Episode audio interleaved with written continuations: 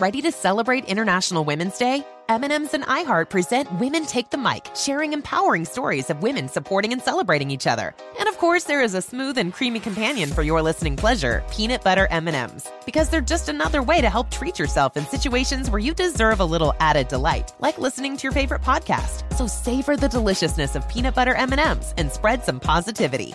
From breaking glass ceilings to dominating in sports and entertainment, women truly are unstoppable. And we're back on Dealing Together, where we help good people who fell for bad deals. First caller? I had to buy three identical sweaters to get the fourth free. Ooh, you got fleeced. Next caller, what's your deal? I paid for 20 tanning sessions, but had to use them in a month. Now I'm orange. Ooh, you got burned. Next caller. I traded in my old Samsung at AT&T for a new Samsung Galaxy S24 Plus. Hmm, how's that bad? I got to choose from their best plans. So, what went wrong? Oh, nothing went wrong. And you're calling to. To request a song? You want a song? Of course. The choice is yours. Our best smartphone deals. Your choice of plan. Learn how to get the new Samsung Galaxy S24 Plus with Galaxy AI on us with eligible trade-in. AT&T. Connecting changes everything. Offers vary by device, subject to change. S24 plus 256 gigabyte offer available for a limited time. Terms and restrictions apply. See att.com slash Samsung for details. Infiniti presents a new chapter in luxury. The premiere of the all-new 2025 Infiniti QX80. Live March 20th from the Edge at Hudson Yards in New York City. Featuring a performance by Jon Batiste. The all-new 2025 Infiniti QX80 is an SUV designed to help every passenger feel just right. Be the first to see it March 20th at 7 p.m. Eastern, only on iHeartRadio's YouTube channel. Save the date at new-QX80.com. Don't miss it. 2025 QX80 coming this summer. Bring spring color inside this season with Behr Premium Plus paint, starting at just $28.98 a gallon at the Home Depot. Add a pop of blue to your kitchen with the Behr exclusive color Arrowhead Lake, or a splash of Amazon Jungle to your living room. Bring a cool breeze to your bathroom with Sea Glass, or accent your bedroom with sunrise inspired colors like Coral Cloud and Dark Crimson. Let your creativity bloom this spring with Behr Premium Plus paint starting at just $28.98 a gallon at the Home Depot. How doers get more done.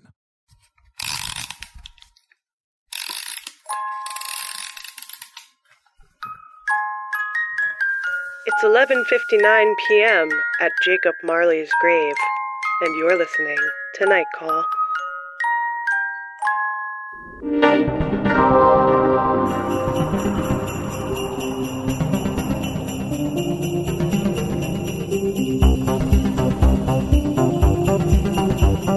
Everybody, and welcome to Night Call, a podcast for your holidays and jolly nights. I'm Molly Lambert, and with me in Los Angeles is Tess Lynch, and over in New York we have Emily Yoshida. your ghosts of Christmas past, present, and future. Well, this is a very special episode where we reflect on the night calls we've had this year and all the things that happened on Night Call.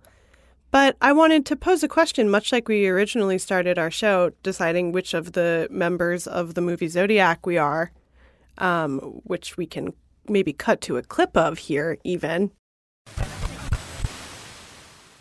What are you guys feeling? What you, what, what's your sign? What's your zodiac?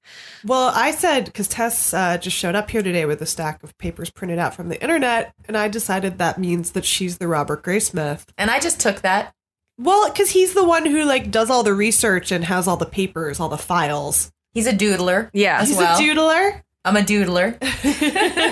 and uh, Molly. Emily, you expressed an affinity for Ruffalo. Well, I feel like I'm I'm Mark Ruffalo in most movies if he shows up. I do think in this case too, especially when I was an editor, I feel like you have to be the no fun person a lot, and so I had sympathy for for Toschi because he's like a detective and he's not like he doesn't get to have crazy conspiracies or like go on crazy benders like like Robert Downey Jr. does. He kind of has to just like be a regular detective and like carry out the you know He gets to wear a cool sidearm though, right? Like He a- does. like a cool gun holster. Yeah, and he has good ties. He has bow ties. I like his style a lot, probably of all of them.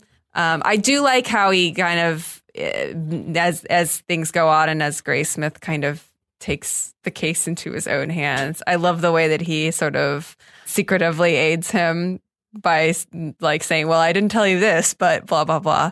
Um, so yeah, so I don't know. I I have a soft spot for Toschi, and I feel like nobody else would pick him. Also, so My friends have a Columbo party apparently every year. It's it's a Columbo Halloween party where everyone just comes dressed as Columbo. great. And this year it was apparently Columbo or Mark Ruffalo and Zodiac. Nice.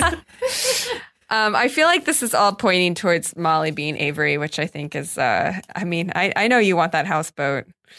You know I want to be the Robert Downey Jr. character in anything. Yeah, I mean, me too. But when I'm honest Up with until myself, up until Iron Man, at which point I don't care anymore. you don't want to be You an arms be dealer. Iron Man?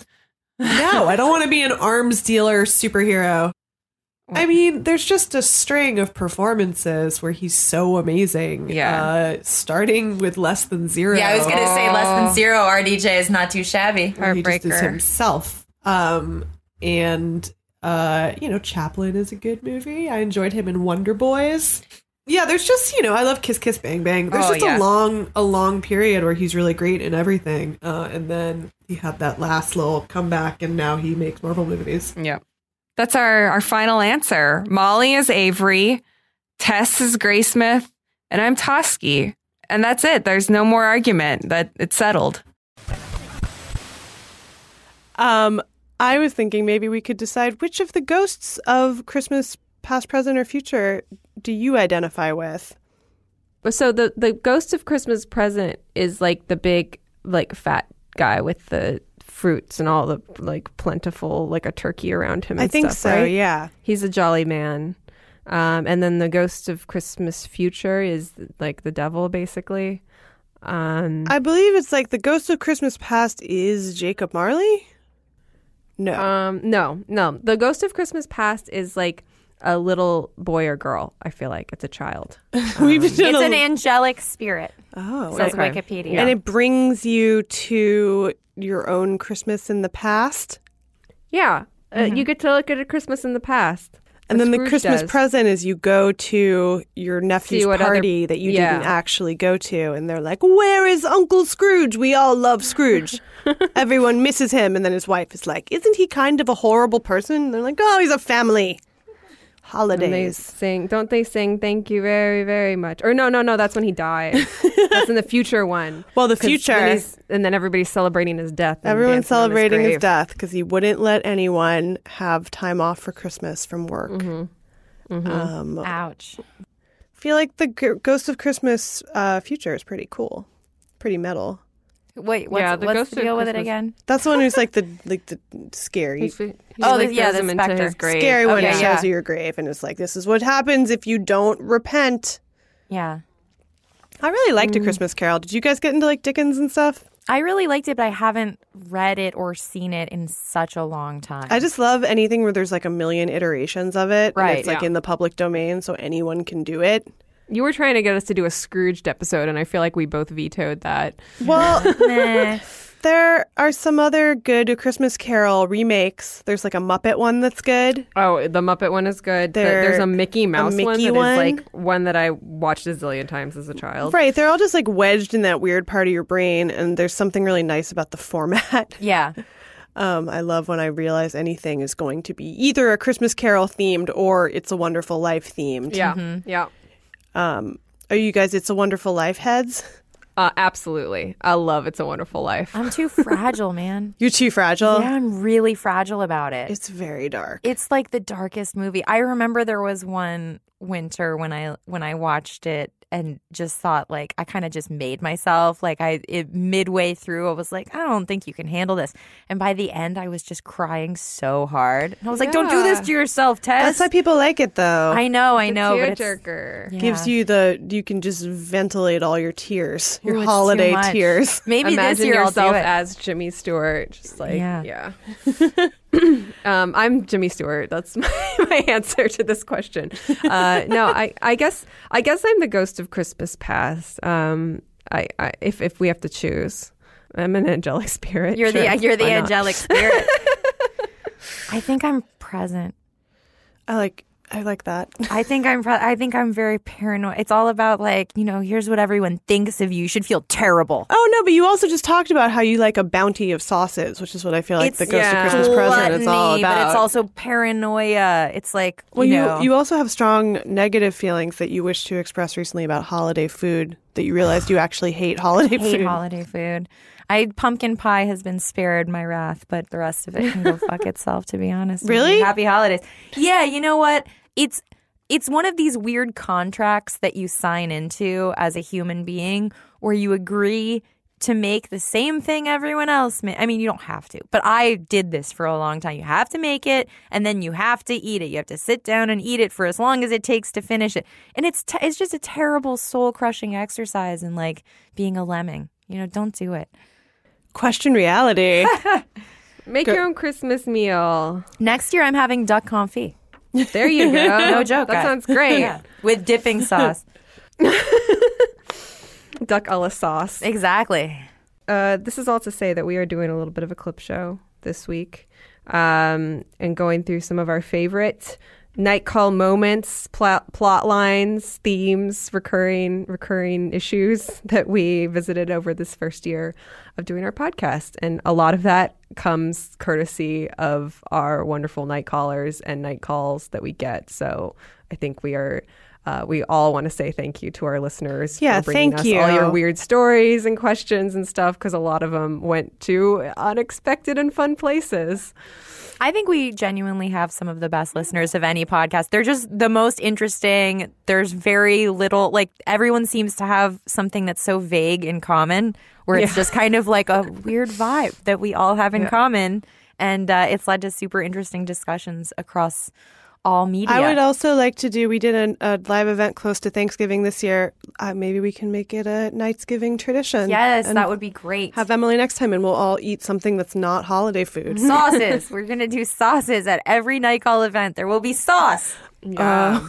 so we're gonna kind of take a little. I don't. I don't think it's definitely going to be uh, linear time wise, but just to sort of uh, meander through night calls past. Uh, some of our favorite murder boards, ice cream trucks, and other uh, familiar faces that we that we uh, that we had fun with over the year. So So yeah, meditate on the past, enjoy the present, and think about the future. Hey, night call ladies. It's 8:44 p.m. in hot Austin, Texas, and I've got a question for you. My name is Maggie, and I just found out what mukbang is. M U K B A N G. It might be mukbang, and I want to know what you girls think of it because I think it's horrifying, and I also feel that it's a tool that anorexics could use to, you know, essentially get their fix without eating food. Um, yeah, so if you guys can weigh in on mukbang or mukbang, I appreciate that. Okay, thanks. Bye.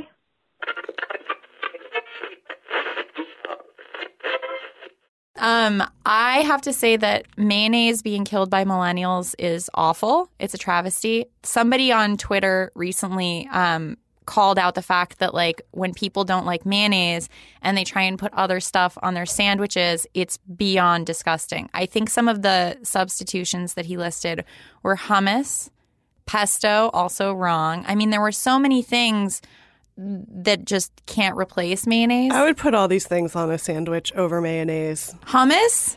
Pro- I mean, if it's a pita, ugh, okay. The thought of mayonnaise Right? in a pita bread just made me like throw up. Oh, I Ew. love it. And Uh. tzatziki, which is like mayonnaise adjacent. So the, I know yeah. tzatziki is fine because Yeah. tzatziki is yogurt. It's just a mayonnaise So it's the fact that it's not dairy. It's like uncanny valley It's for like you. the texture. It's like the. It's like gross. It's like I hate the taste of it. what about tartar sauce? It's that's the exception. See, that's my thing. Aioli, tartar sauce. if it's in something and I can't taste it, it's like you know, good direction. Okay, okay. If I notice it, it's bad. It's this bias that you have against what mayonnaise stands Again, for. it's like no, it's not. It's like literally sometimes I'll like try something and be like, oh, oh no, there's mayonnaise in this. Oh, Like, no. I'm out. Like a dip ruins a lot of dips for me. Okay, okay, yeah. I mean, I, it's definitely better to err on the side, I think, of yogurt or sour cream in a dip. I bet I could make you a dip with those ingredients, sneak in some mayonnaise, and you'd have no idea. I'm saying if you sneak it in I have no idea, then it's fine. If it's in like a deviled egg, it's, Yeah. maybe it's fine. If it's, like mixed up in a yolk. If there's something else to like, So if you make it more mayonnaisey by adding yolk, but again, it's like something is like swimming in mayonnaise. I'm just like, well, so swimming in anything's out. a bad idea, other than the sauce they have at Din Tai Fung, which Oh, is yeah. the black vinegar sauce and the soy sauce can stay and the ginger. The, I'm just saying, there's so many other sauces that are better. Give me your isn't- sauces. Isn't mayonnaise like a spread? There's no time that I don't want mustard more. What kind of mustard do you like? Just like any kind. Really? Yeah. My parents think I'm crazy because I'm into yellow mustard. I like yellow mustard. They think that's like- like a like a hot dog or something. I think it's trashy people's mustard. They eat the It like is whole grain mustard, mustard. So the five mother sauces. I don't know if you have any feelings on these in French cooking. Go on. Bechamel, velouté, espagnole, French tomato sauce that has a name that I forget, and hollandaise. I mean, Are you going to nix hollandaise because it's too much like mayonnaise? no, I like hollandaise. You're such an enigma. I don't know where you're coming from half the time. I only ever have it on eggs Benedict. I've like made it. I feel like I went through a. You can make it in the period. microwave? Um, I like mustard the most. I think mustard does the most work. Limited capacity for mustard. I did you turn on soy sauce? I love soy sauce. Thought that was your No, favorite soy sauce. sauce is my favorite sauce. It's my favorite sauce. Twinsies, but also ponzu. When you have ponzu, all of a sudden you're like soy sauce is pretty basic. Where do you fall on ketchup? I like ketchup okay, but I do not accept any ketchup but Heinz. Every other ketchup tastes whack. I don't know why. it's something. There's some kind right, of sweetness. The sugar ratios are off, on other people's. Can I mention for anyone in LA that one of the sauces that I'm really addicted to right now is from Dave's Hot Chicken, and they have like this really.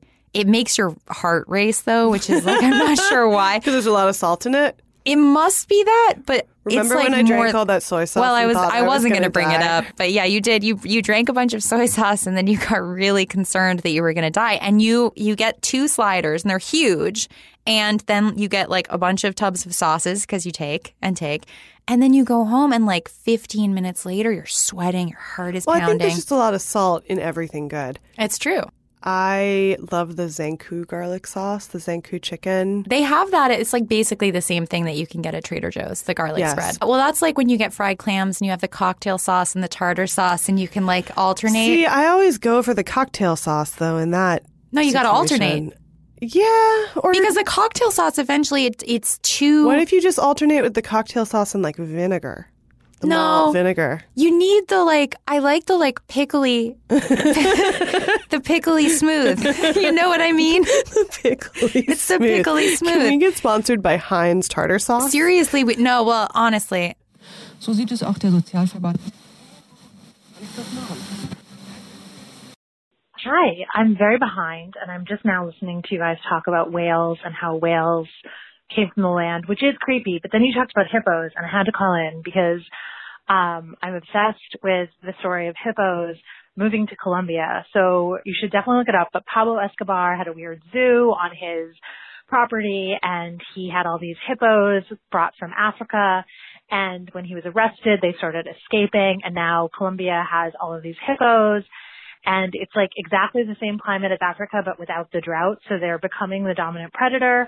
And everyone thinks hippos are cute and cuddly, just like Carvel did, but actually they are dangerous and terrifying.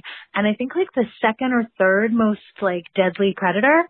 So it's a huge problem. And Colombia doesn't want to kill them because Colombia has reputation problems. And so it's just becoming this like epic problem. And they're just everywhere. And it's an amazing story. And I just thought you guys should know. So happy night call.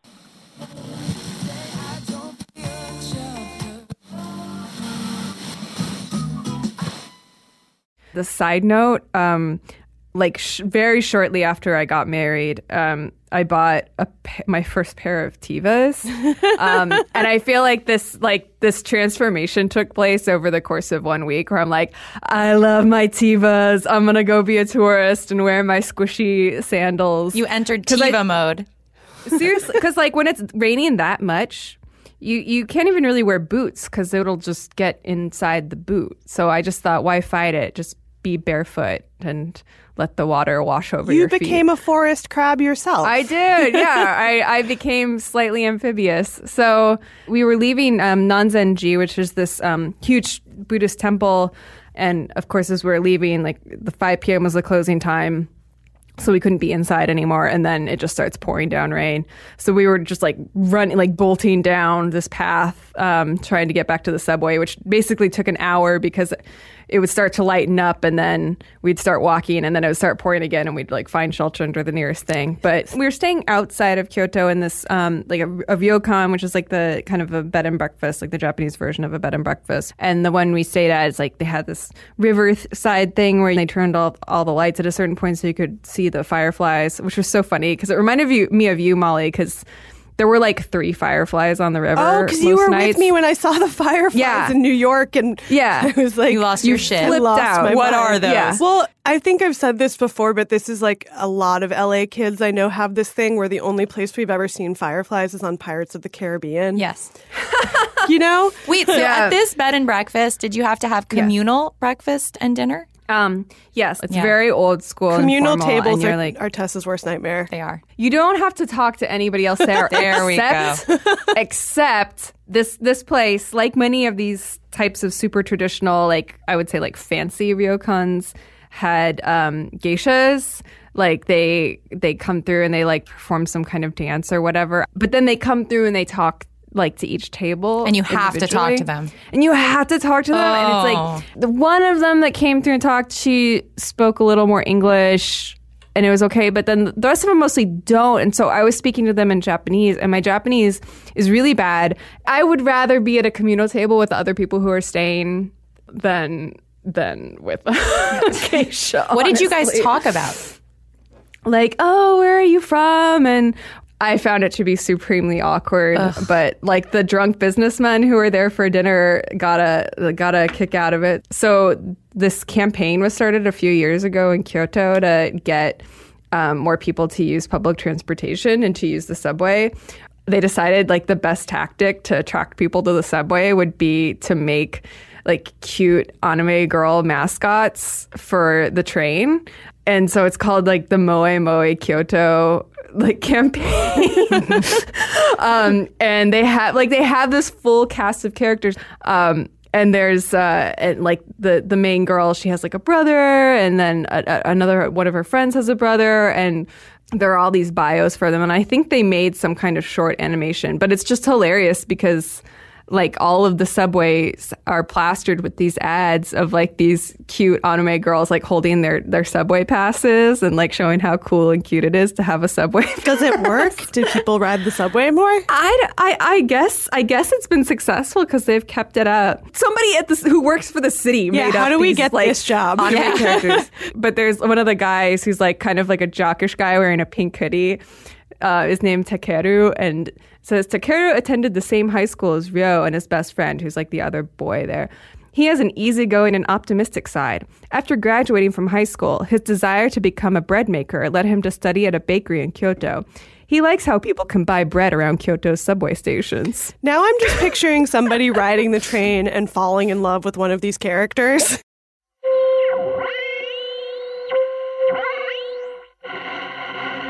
Hey, uh, I think I called the right number.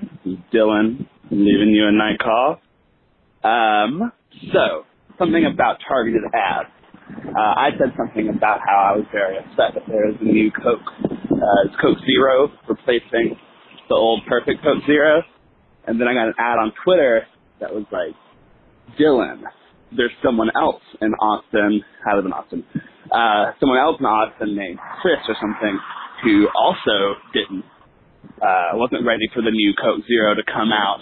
But look at this video we made that convinced him.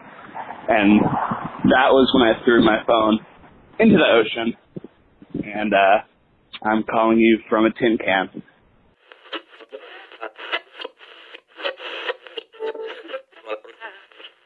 No, but you know, it's like the things I find charming about it are like the fandoms and stuff like that. and Sure, the goth fandom for Disneyland has always been like by far the best Disneyland fandom. Yes.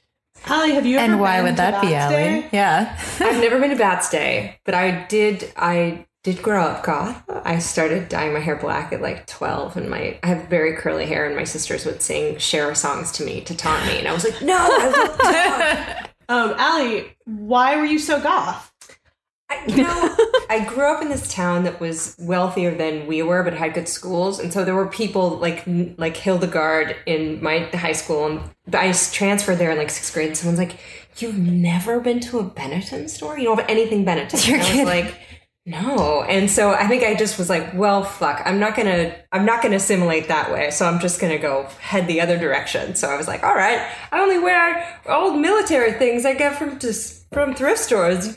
Before you know it, it's a slippery slope. You're wearing black eyeliner as lipstick, you guys. It How long? How long was this period of your life? Probably like 13 to like 22, maybe. Whoa, And then I- commitment. I, know. I moved to LA and was like, oh, I guess it doesn't work here. It's oh, just oh, too LA hot is here the to be best goth. place to be a goth. I didn't know that. I didn't find my people yet. I, I used to, I remember I drove down to like go to Helter Skelter a couple times when I was like in college, but I never went to a bat day, but it always, I found it very endearing that so many goths would congregate in the daylight because that is not what you, of course, that's not what you So not goth. So many parasols. Yeah. I love that picture of the Cure at the beach. Oh I've never seen it. It's so funny. They're the Cure, but they're at the beach and they look so uncomfortable. I think you just Oh, found I know that picture. It's so week. amazing. Yeah. Yeah. Yeah, and that to me is like the SoCal SoCal goth because I'll go. I think there is a thing where people go in this like beach goth direction where you're like, I'm gonna wear all the clothes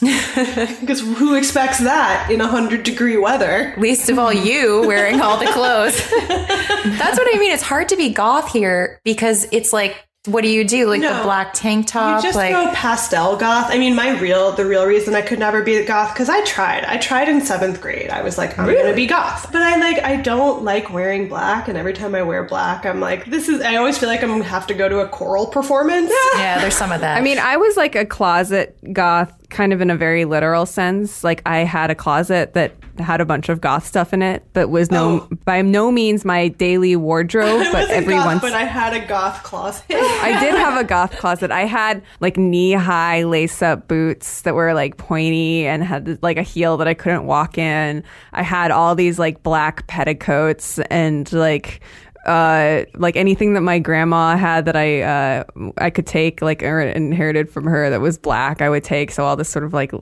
decrepit lacy shit and every once in a while I would have a goth day which was always a, a great uh a source of self-expression I think I wanted to be able to commit more to being a goth but I also wanted to like do other things too But goths hate Halloween just because there are a lot of people who are like, look, I'm goth today. And you're like, Yeah. that's my everyday. so there's always like a, I remember I was in college, my first year of college, and I, ca- I walked into my dorm room and my not goth roommate was wearing all of my clothes. And she's like, for Halloween, I'm you, but sexy. And I was like, you bitch. Well, I was a virgin and I did play Magic the Gathering a lot. So she had a point. I wasn't. no, whatever. No way. you- Mm, I wore a lot of Nobody got laid more in college than the people who played Magic the Gathering, at least at our college. That's true. The LARPers had like the biggest sex scene. They were all Every like, weekend too, it was like you have no plans, but the know, LARPers do. You have plans. You're not invited. That's exactly what Elon Musk. well larping is like the most LARPing. uninhibited thing you can do in public in a group I feel like But it's, it's a really also- good precursor to sex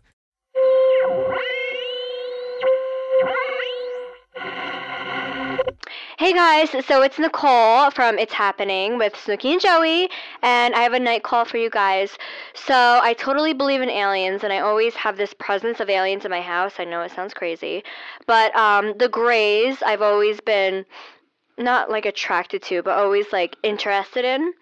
Um, and I always feel like there's alien presence around me ever since I was little. So can you tell me about the Greys and what I've been feeling? Some people pre-program their mixes, especially people who play like big shows like that all the Oh. time. Uh, but also, you know, more I'm gonna- honest to just have the ghost DJ. Just like personally, I'm gonna keep the dream of DJ Pauly D alive because like I was gonna say, Pauly D might really know how to spin. I think you know. Listen, he has that Italian flag laptop. Like I think he knows what's going on. We all love DJ Pauly D and fully Absolutely. believe that he knows how to beat match. Oh, I would 100% have sex with him. Like 100%. It wouldn't take anything. It would take no effort on his Well, part. I'm just saying, you know, Nicole called into the pod.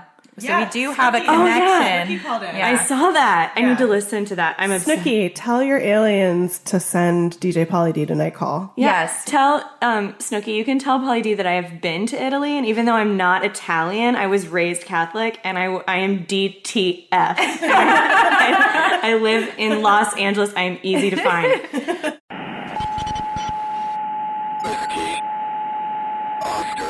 Hey, Night Call. This is Kate. I'm calling with a spooky story for you. It's something that has happened to me recently. Uh, in the past couple of weeks, probably two weeks, uh, I've been getting calls from um, a private number. So I assume someone who has, I think, star 67 their number. So I can't see the number. It's, it's private, it's blocked. And the first couple of times I missed it or ignored it because who answers private numbers? Um, and it never left a message. Uh, then finally I picked it up. I was in a car with some friends and I put it on speaker just to be like, what's going on? And, uh, the first thing I hear is, hello! Like the, um, ice cream truck thing, that voice that's like, hello! And then it starts with an ice cream truck song. I can't remember if it's the Scott Joplin song or, um, Do Your Ears Hang Low or whatever, but anyway, it's a recording of ice cream truck and it just loops. Um, so obviously I was pretty freaked out. Um, and I kept getting the calls for the next couple of days and, and I, I only answered it like one or two more, uh, two more times. Um, but each time it was the exact same thing. And luckily it just, um, so then I just started ignoring them, obviously, um, and it never left a message. Uh, so that was the biggest blessing because I hate, uh, voicemails, um, especially creepy ice cream truck loops. Um, but so this got me thinking, uh, uh, if you all have ever had an experience that made you feel like you were actually trapped in, uh, a horror film. Um, but luckily the calls have actually stopped. Um, I almost hesitated to make this call because I didn't want to jinx anything. So anyway, that's my spooky story. Um, and, uh, let me know what you think. Okay, bye. Kate called us with a night call about how she was getting mysterious calls from an ice cream truck that would say hello. Hello. Hello. A scary ice cream truck. And she didn't know why. And we heard about it a lot. A lot of people uh, suggested a Reply All article episode that uh, implied it was a scam. We were waiting to see if we would ever find out. And now we found out. Tess, would you like to do the honors? I would love to. This comes from Kate. Hey, Night Call. Per your request, I called back and left another message explaining what happened. Here's a backup email in case my call cuts out again. I'm in a rural area, sometimes service is bad. We're relying on the email because Oh, right, because also she called back and it got Yeah. cut off. That's why we were like, oh, we're never going to find out. But now, okay, go on. Okay, okay. Back to Kate. The big reveal came as I was leaving New Orleans a few weeks ago. Some friends came over to say goodbye, and when they said, We have something to confess, I realized immediately that they were the ice cream truck ghost. They would call me, number blocked, and hold the phone up to this YouTube video, which she links. I had apparently mentioned to them in passing several months ago that I used to live near an ice cream truck de- depot in Brooklyn, in Bushwick, off the Morgan L stop. So I would often hear the hello, and the songs from my window. I probably should have placed this together, but instead I spun out an elaborate and terrifying theory in my head. Story of my life! Anyway, I'm relieved it was just my friends being goofy. However, I still believe that ice that ice cream trucks are deeply haunted. Wow.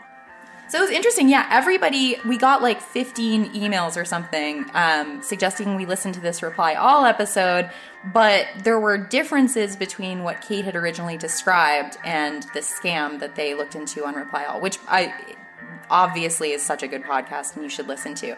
Um, but yeah, it was it was just her friends punking her. Right, which is also scary. It is kind of scary. But it's, funny that you would mention something haunting and then forget it because that's totally something that I could picture It's also funny you would forget mentioning that you lived next to an ice cream truck depot. Yeah, that's awesome. Because that's hilarious and awesome, but also it makes more sense that way because Yeah. it's such a specific Brooklyn. Everybody in Brooklyn is like, oh, yes, the ice cream truck that goes, hello. This next night call is from uh, a true Stan. Hi, I'm Emily's mom, and I remember 2008 because Emily and I went on a road trip uh, across the country from Arkansas to Washington State. That's all I was going to share, um, some details about that. Bye. 25 they, 23 they. Followers that know us from the hoodies days have definitely heard us at least make threats to a Big Chill uh, special. I liked this movie. It was sad. Why sad? Well, I mean, maybe it wasn't sad. I, I don't know. It was definitely less like peak 80s than I was expecting. I realized, like, as I was watching it, I was like, oh, this is like 1983. This is kind of like almost still a 70s movie. It's just kind of like a story about some people with some problems. It's very much like a play. It's like, uh, yeah, it is a it's a total play. And I saw like that a it was also it's kind of like a loose remake of Rules of the Game. He said, "Oh, it's like a French country estate, but it's just like a you know a country house and some white yuppies who are having a lot of issues.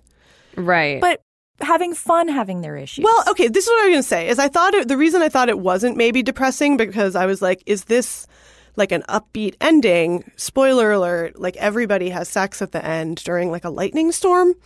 This movie is very horny.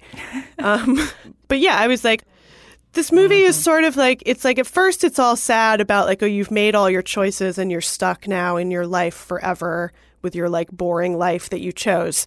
Um, nothing like the fun life you thought you were going to have when you were a hippie living in a co-op with your cool friends, and now you're confronting it in a funeral scenario.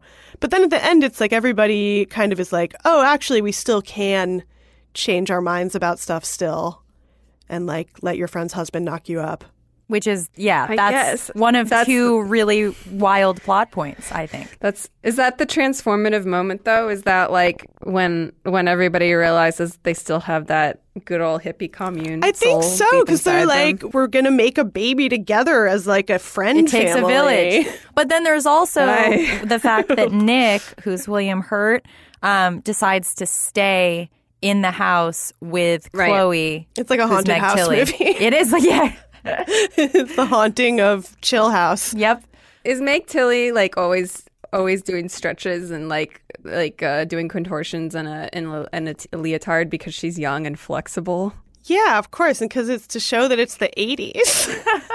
well, I She's mean, like flexible metaphorically. She's like, doing she's more spec- like, you know, Well, they don't really. It's funny. They feel like they include her. They're not like mean to her just because she's like the young. I mean, Glenn Close is giving her some side eye, but I think Oh, at yeah. one point, Meg Tilly's character Chloe, they're all like waxing nostalgic, and then they ask her about her past, and she's like, "Oh, I don't really talk about the past because I don't Right. care about it as much as you guys." So she kind of represents the like she's not nostalgic yet because she's still at a point where she's still like idealistic, and anything can happen in her life, and like she's just enjoying her. She's in her but twenties, it, man. it feels like she's more. uh She doesn't have a tight group of friends though, like they do. That She's also drifter. seems. She's yeah, she's a drifter. She's like seems like she's just dated a series of older men, and like she says something to the effect of. I don't know that many happy people or something. yeah, I Um, like that. I think she's secretly the greatest character. But no, uh, she is a great character, and yeah. like the leotard that she's doing the stretches in at the beginning is like very specifically such an '80s leotard. Oh, That yeah. like put me in a weird state of mind. Uh, Can you imagine how hard it would be to pee if you were wearing a leotard over tights? It's just I mean, I remember how hard it was yet- to pee wearing a leotard over Yeah, and yet everyone did. Um, I was saying to Tess, I found all of the men in this movie very attractive. But who most? Who most of all? Uh, well, you know, I know that this is like a basic take to be attracted to Jeff Goldblum, but I Wow. was never a person who was attracted to Jeff Goldblum for many years. And like suddenly I was like, Jeff Goldblum, wow, what a Yeah. charming guy. Uh, very good at taking imaginary phone calls in movies. Yeah. I'll tell you who I was most attracted to, and that would be Mary Kay Place. Oh, well, Mary Kay Place. Mary is- Kay Place is the makes beating the heart of this movie. Yeah. And then there's William Hurt. Yes. Obviously, Um, Nick Carlton. who's a veteran. He's He a fought- Vietnam vet. fat and vet- Impotent in Vietnam vet. He yeah he cannot get a boner or some or uh, or does I don't know. It's My husband unclear. was like, his dick was blown off. And I Is was like, that "That's it? Never Okay, I- it's said, not- is they're it? not really no, that but I was explicit about it. envisioning the like born on the Fourth of July, like pulling your tube out. Yeah, there's something. That's what I imagined. Jeez. Um, he also does a lot of drugs, and Oh yeah, I find him to be the least attractive in this film. to he's be a honest. babe though. Still, uh mannerisms wise and the dryness of his his sense of humor he is the number one babe Number Uh, one looks babe. wise- See, this is great. I looks wise not not exactly but i like Stoic, interesting. Stoic babe. So sieht es auch der Sozialverband. Hey friends, it's 1.15 in the morning on a Tuesday, which in my life means I'm just finished up with tabletop RPG night uh, during the week and returned home, occasionally scouring the internet for uh, new ideas or games we might play in the future, uh, and stumbled upon a post from uh, Reddit user Funnel27 that is uh, a Frasier RPG, tabletop RPG entitled Tossed Dragons and Scrambled Eggs. So obviously, I thought of the three of you and whether or not you've had any experience with tabletop RPGs, and if so, if you'd be interested in playing uh, an RPG with Niles, Frasier, Lilith, and Daphne. Have a have a good evening. Wow. Hmm. Well, guys, would you like to read some passages from Kelsey Grammer's? Would I? So far, and thank you very much to Ben for compiling these. This is oh. this is he is our Roz. He he just spent like two hours skimming through this book, the ebook of so far dot dot dot. Years after my sister had died, a friend of hers told me this story. One night, she and Karen had been talking of life and family and where we all were going.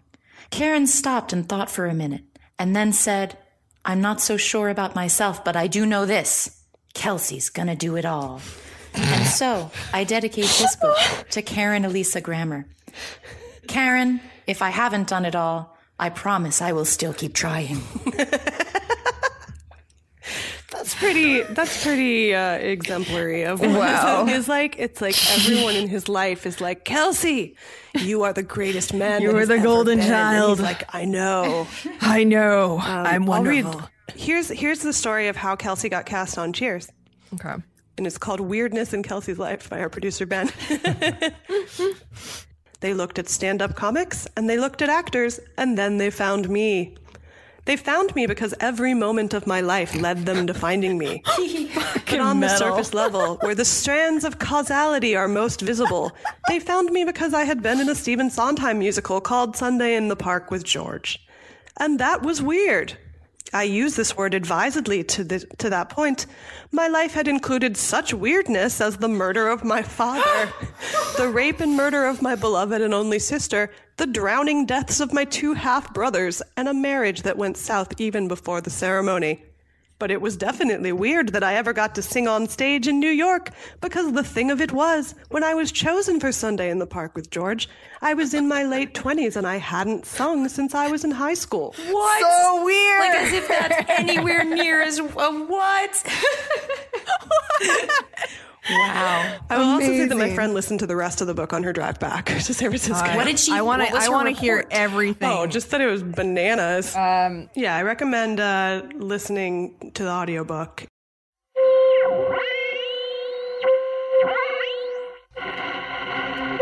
I wanted to draw your attention to this Vox interview with a pair of Harvard Divinity School researchers who published a paper in 2015 that suggested that millennials are substituting CrossFit and SoulCycle for traditional organized religions.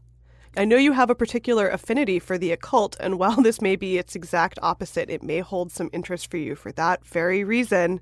It feels like another instance of new businesses filling the vacuum created by the loss of old institutions.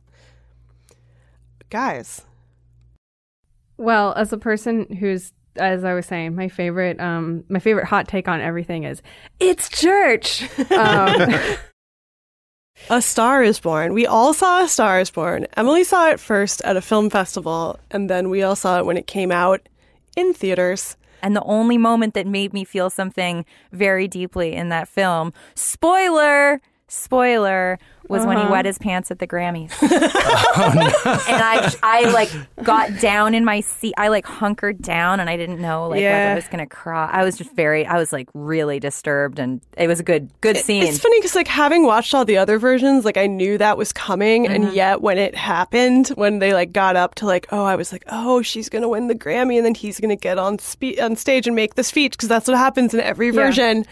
Version. Um, and then when he like wasn't talking, he just kind of stood there. I was like, oh, started falling asleep. He's Yeah. gonna piss himself. You knew. You knew. I knew. I didn't know. well, I was just you know, like, Jack? Yes, I did. There's there's a lot of foreshadowing in that movie. There's there's a there's an actual shot. Did he drink early- like a whole bottle of water before he went on stage? No, he sa- as he sits down, he's like, I was trying to go to the bathroom, but somebody like rushed me down to the seat. Nice. I didn't notice that. Yeah, yeah. He was like, they pulled me out of the bathroom or something. Whoa. Um, Can so I ask, Foreshadowing. Molly?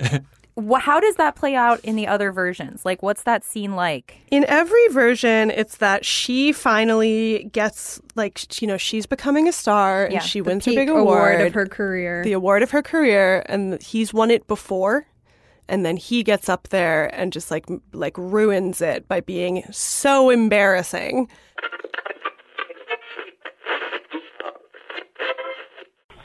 Hey, Night Call. It's 5:51 in upstate New York, and I'm doing one of my favorite things, which is walking my dog and listening to your podcast. And the one I'm listening to today is the discussion about the cremains cookies, and it made me think of something my wife has joked about for the last five years, ever since our previous dog died, which is eating his uh, cremains, not you know like a whole bowl of ash, but just you know like a dip pinky into it and be done with it. You couldn't At least dip I'm assuming dog. She's joking. She hasn't done it yet, but uh, you, you all discussed whether it's better or worse if it's a family member or not, and I'm asking if it's better or worse if it's a pet.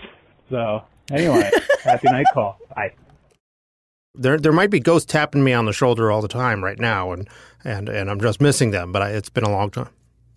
I feel like we don't have enough time to go over all of them, which is really saying something. Like that's impressive in and of itself. But we had a few that we definitely wanted to hear from you. Maybe in ascending order of spookiness. Yeah, maybe we can get some Um, spooky sound effects under this. Yeah, like a Yeah. a ghostly wind. I didn't bring my own. So, you don't. So if you go to uh, the Brand Library in Glendale, um, in the, there's a path. If you go there at night, there's a path that leads up into the hills behind it.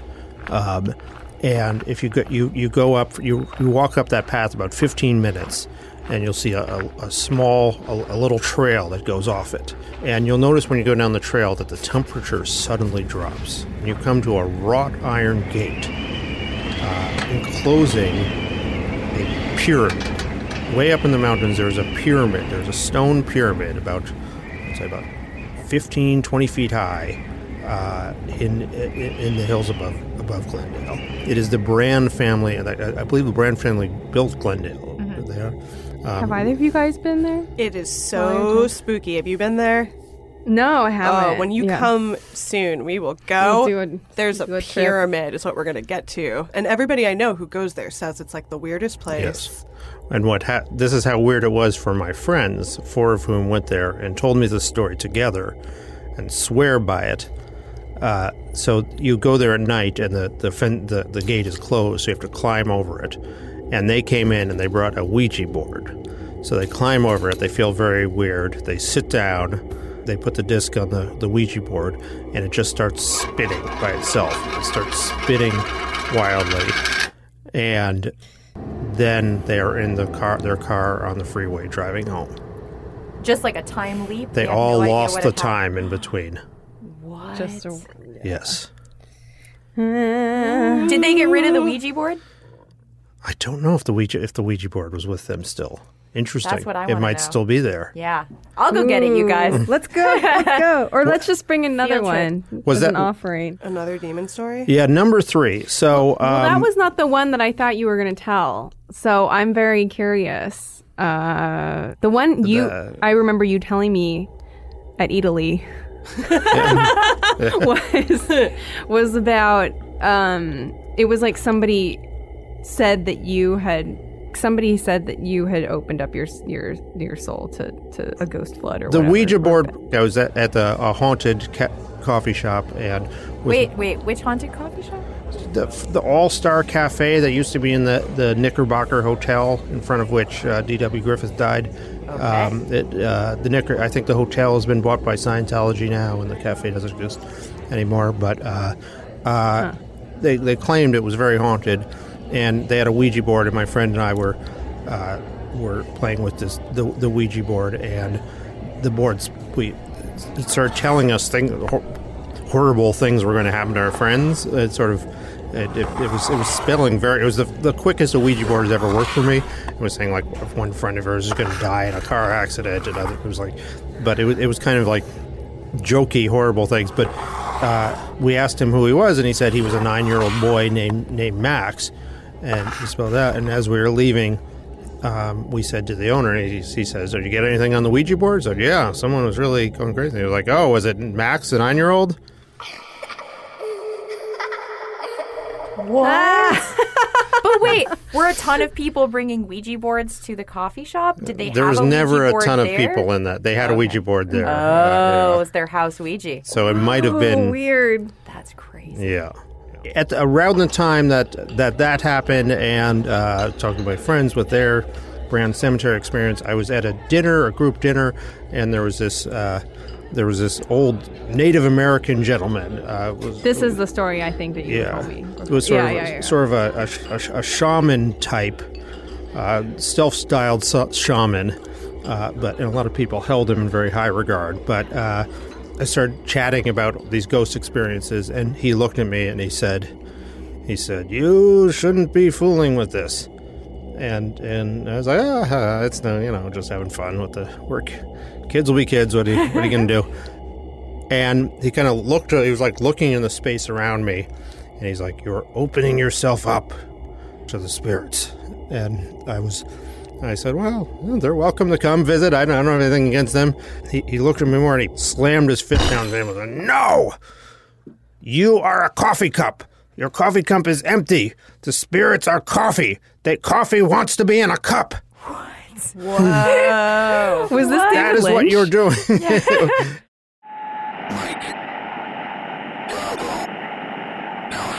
So you guys finally got around to seeing Phantom Thread. We did. Um, tell me about your experience. Well, now I have an excuse to post the caption, Give me thread till I'm dead, that I've been planning on. I'm going to let Tess take it. Oh, Tess- don't do this. Tess, encouragement? Um, I have a lot of good things to say about Phantom Thread, things I liked, but in the end, I'm going to say that I probably liked it the least of all of us. Interesting. Um, two of my favorite scenes that I thought made it a great movie for me alone was um, the dunking of a spear of asparagus into congealed butter, the uh, sound effects of eating. I, I love all of these things. And then um, there was an exchange between between the House of Woodcock. Get it together. How old are Get you? it together. uh, there, uh, look, I thought it was a very, very funny movie. I, I thought it was beautiful and very luscious, and I also was kind of like, I don't care at I don't care very much about the um, relationship between a narcissistic uh, artist and his muse. Molly's sitting here like gleefully smi- She loved it. I loved it. She loved it. I loved it. And then I went home and I made a list. This is the first time I've taken notes for the podcast. Ooh. I'd like to read Gray my Smith. like to read my notes. Phantom thread. Notes. Uh Eyes Wide Shut is my first note. My second note is Sam and Diane. um The Phantom of the Opera. Uh Pret-a-Porter. Ooh. Wuthering Heights. Those are my notes. Pret-a-Porter, the Altman film. Yeah. Oh my God! Let's bring it back. The most That hated is- Altman well, film of all time. it's, so, it's so good. Yeah, It's so no, good. it's it is what it is. How would you describe your your your feeling after leaving the movie? Because I had a very particular one.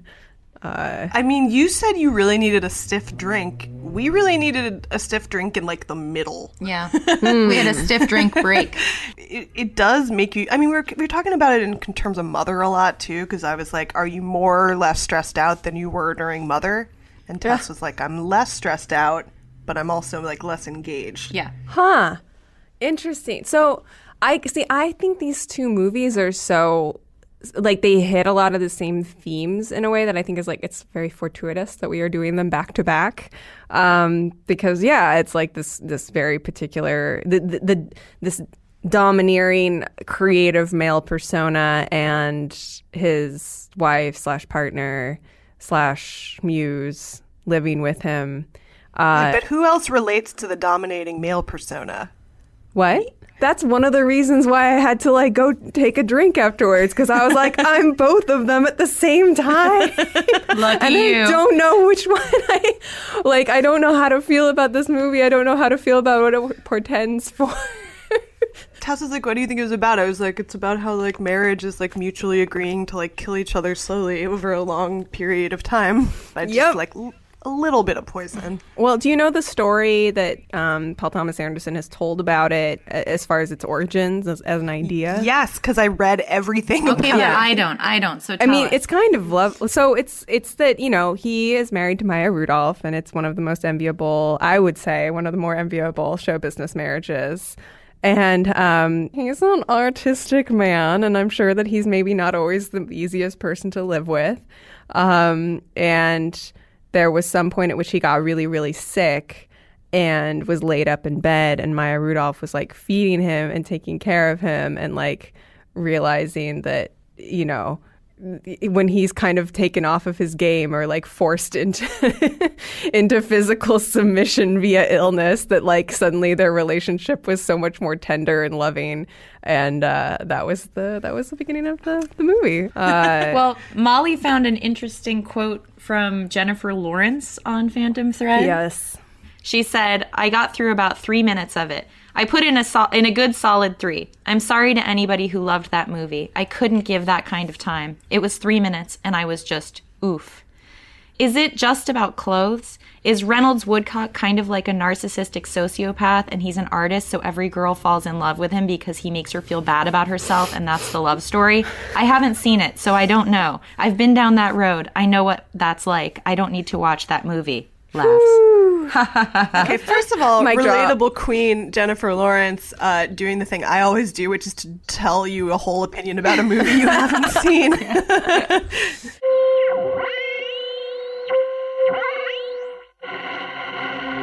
Uh, I have a private wood shop. Um, mostly as a hobby. I do some side work. I've been doing it for years. Uh, this friend of mine this weekend introduced me to a friend of hers who had a job they wanted done. And I should preface that by saying that over in a suburb of the city near where we live, uh, back in, I think it was 2014, there was this horrible crime. It was like a murder scene, literally, where a person was killed and some other people were injured. And it was really bloody. And they've had no ability to like sell or rent the property since then. And people go in there and sneak in there sometimes, mostly kids and stuff.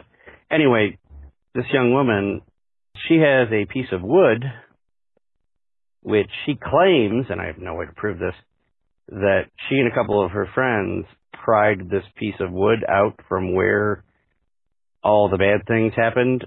And again, I don't know if it's true. It's a nice, big, heavy uh, piece of wood that has some weird discoloration on it.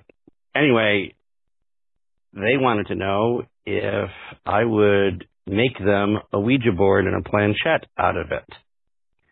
Um, I'm not saying I believe in all that stuff, but I'm also in no way saying I don't believe in it to the point where I think about it. And I know that some people who play with spirit boards and things. Um, and they have like pictures of the kind they want. It's just like this Eastern European, really old Gothic style one. I know people who use it. You always hear stories like they get like maybe entities attached to them or something like that, and it never ends well. But what about the person who's like the carpenter who just makes it? I mean, if they're not using it, they're not playing with it, they're not trying to talk to anybody or communicate with anything. I, I guess my question is, if you were in my position, would you just say stop overthinking this and go ahead and take the job? Because I could definitely use the cash, uh, and it does sound like kind of a cool project. Hey guys, this is the woodworker who apparently has now become known as the guy with the murder board. Um, calling to give you an update, I guess. Uh, I listened to the show and all the advice you had and the commentary. There's a lot to think about. Really appreciated that. Uh, I had no idea that your fans were going to get so interested and start having polls and things. But anyway, just to clear up a couple things, um, a lot of people asked about was it unsolved? Uh, no, the murder was not unsolved. The person uh, who did it was in the house when the police they were found like immediately. So it's not a thing where you can you know solve the mystery and be like Nancy Drew or whatever. Um, I guess the other update is that I did decide to take the job uh, after listening to a lot of feedback, including yours. Um, so that's pretty much it. Uh, I got a couple things in front of it, and I already told them it's going to take a probably at least two months, but I will try to email you some pictures when it's done. No, I do not think I am opening a portal of death to anything. I, you know, and as far as the questions about the wood that was used, no, I, I cannot prove that that would have blood on it. It has weird discolorations. I'll I'll send you a picture. Uh, but again, you know, it's a paying customer, and how much I believe in it, I don't know. Hopefully, my next call will not involve my basement turning into like an Indian burial ground with, you know, tombstones coming up to the floor. But uh, that's pretty much it. And you know, thanks for answering my question, and uh, take care. Since you mentioned this week about wanting to hear updates on any weirdness going on and my dreams, I'd figure I'd get it out of the way in two parts. I've been trying to stay aware of anything odd going on besides these recurring dreams, which I'll get to in a moment. For some reason, my phone's camera has been blurring out or going dark taking these shots. It doesn't do that normally, hmm. but the lighting in my shop isn't great, so that could account for it. The only really weird thing that happened took place Friday night. My neighbor Mark was over, and we were in the kitchen talking about the board. While we're talking, all of a sudden we both heard this loud sound. The only way I can describe it is like the sudden burst of wings of a lot of birds. I swear it sounded like it came from downstairs in the shop. Mark said he thought the sound came from outside, but the window was closed. Like an idiot, I grabbed a baseball bat and went down the stairs, creeping and peeking around corners like the guy in a horror movie that you just know is going to be the next one to die. I got down there and saw nothing. As to the dreams you mentioned, it's really only just the one dream, but I've had it at least five or six times. In the dream, I'm in a house, but it's not my house. The murder board is there and it's completely finished and beautiful, but it's grown gigantic, so it's the size of the entire wall of the room I'm in. I somehow know there's supposed to be a door there and I need to go through it, but the murder board has no door in it, and I'm frantically trying to find a way to get wherever it is I'm supposed to go, but I can't. In one of the dreams, the ink on the board was running down across it. Then I wake up.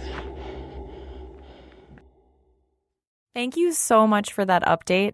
This has been uh, a wild ride. So, we had an email preceding this that said that um, the person who had uh, ordered the murder board, she was kind of shamed on social media, called a witch, all of this stuff, and then her Wait. parents found out, and they're religious.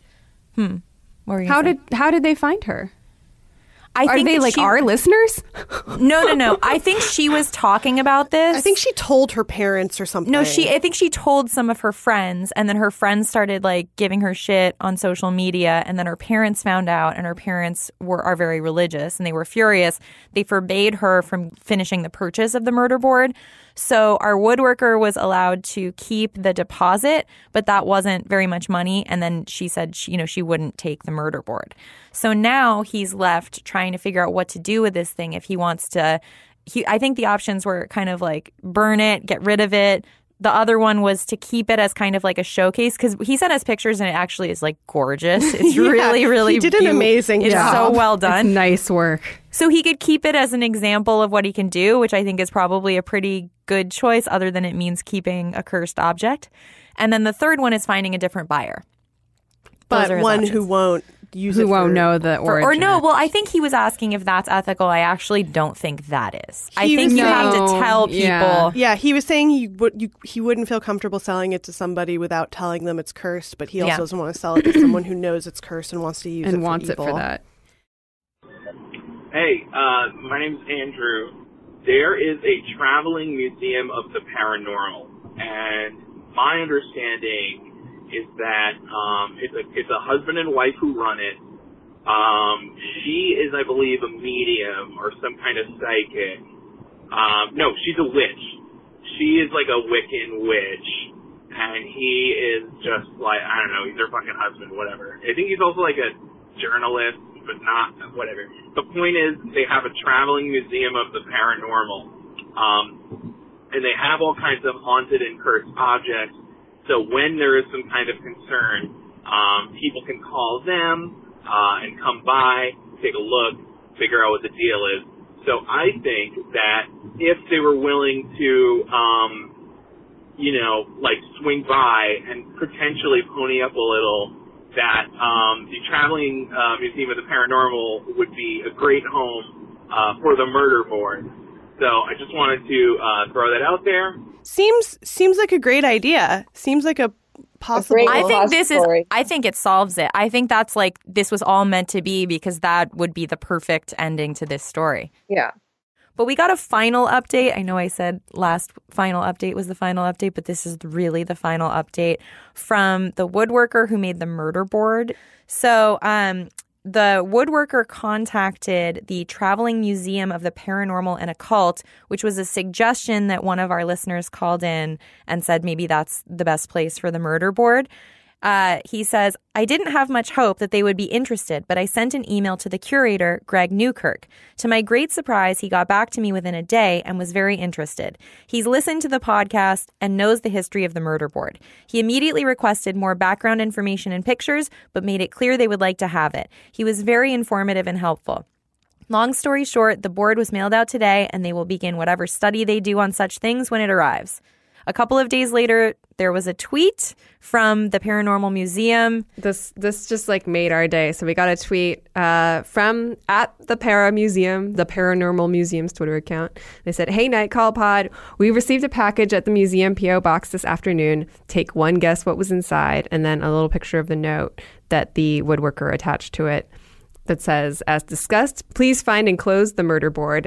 As much as I almost don't want to know, please keep me updated with what, if anything, you find and what the future holds for the piece. Yeah, all's well that, that ends well. It's a really I just- beautiful story.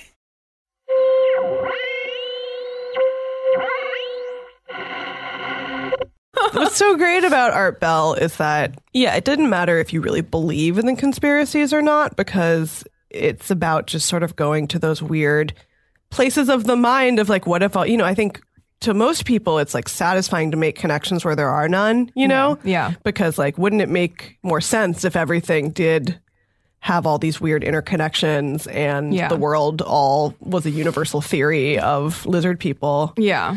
Um, it can just get politicized so easily. But when it's just like, I wonder why that is the way it wa- is. It's just like a weird, like, im- imaginary playground, kind Uh, of. Caleb Horton wrote a really great thing about Art Bell that he reposted on his Twitter. Uh, that he wrote a while ago, but it was just about Art Bell and about how like Art Bell is the perfect thing to drive long distances to. Oh yes, no, that's my Yes, that's my he's driving. relationship with. And with he was Coast to saying it's also yeah. because it's like that's when you really have time to like meditate on Yeah. like what are those lights in the distance? Like what's that weird grain silo I just passed? Yeah. And that Art Bell really just you know creates this environment where you're allowed to just like indulge in wondering about those things. Like Yeah. what if it was planted there by the aliens? And just the the Colin aspect too is, I mean, it just creates this sort of. It kind of feels like the radio equivalent of the kind of internet that we talk a lot about. That sort Yeah. of lost the kind of mm-hmm. ungentrified weirdos only internet. Yeah, message board. Yeah, internet. yeah, totally. Like it's, it is a like- message board radio show. People who care about aliens and who aren't like trying to get the biggest audience possible, Yeah. but are just like, I have to find all the other people who know about I need to wave my freak flag so that I can find my people.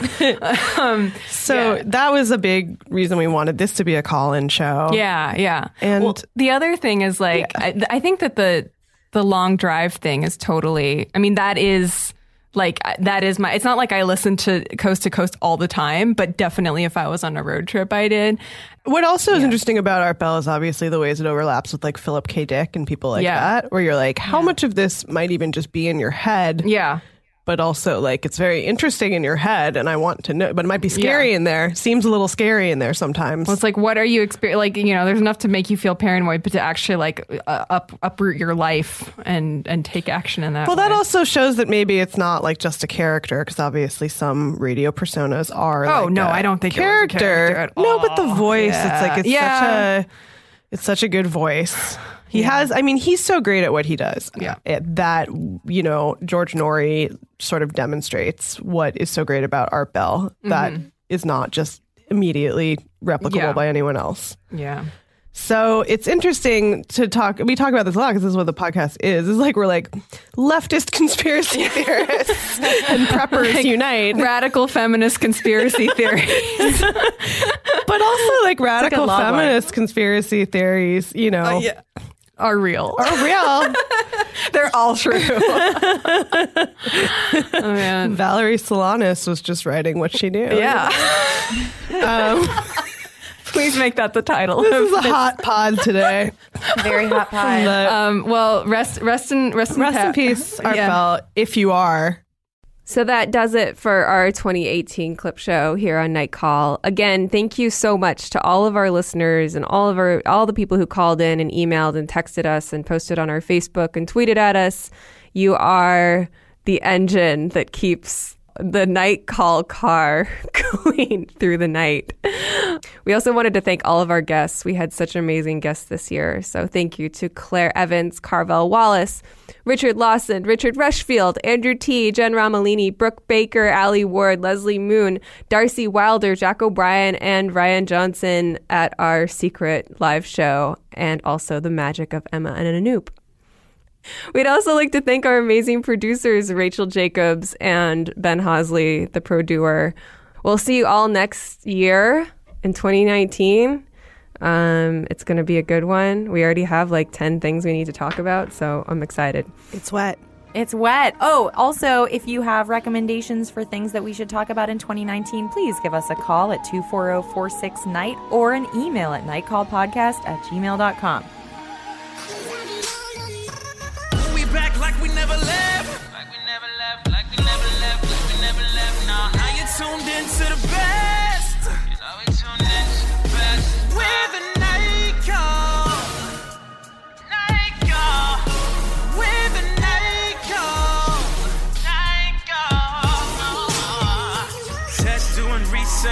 yeah.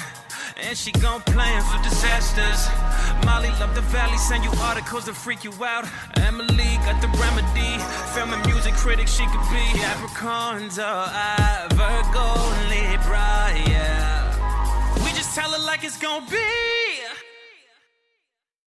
Does money stress you out? Let Facet flip your financial chaos into clarity. Finding Facet immediately put us at ease. Facet's innovative approach to financial planning ensures your money works as hard as you do, enabling members to experience the joys of having your finances in order. And that makes us Facet for life now, I guess.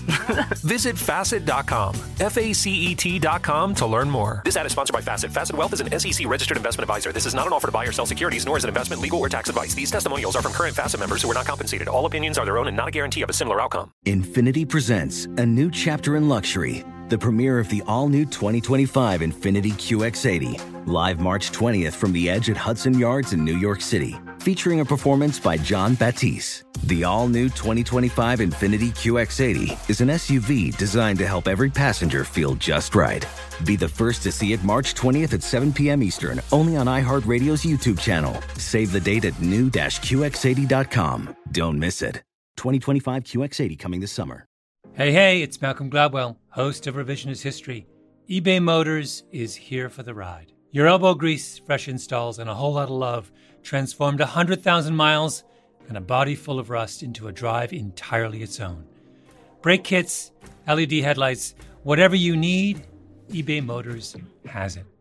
And with eBay Guaranteed Fit, it's guaranteed to fit your ride the first time, every time, or your money back. Plus, at these prices, you're burning rubber, not cash. Keep your ride or die alive at ebaymotors.com. Eligible items only, exclusions apply. What's up, y'all? Janice Torres here. And I'm Austin Hankwitz. We're the hosts of Mind the Business Small Business Success Stories, a podcast presented by iHeartRadio's Ruby Studios and Intuit QuickBooks. Join us as we speak with small business owners about the tools they use to turn their ideas into success. From finding that initial spark of entrepreneurship to organizing payments and invoices, we've got you covered. So follow and listen to Mind the Business Small Business Success Stories on the iHeartRadio app or wherever you get your podcasts.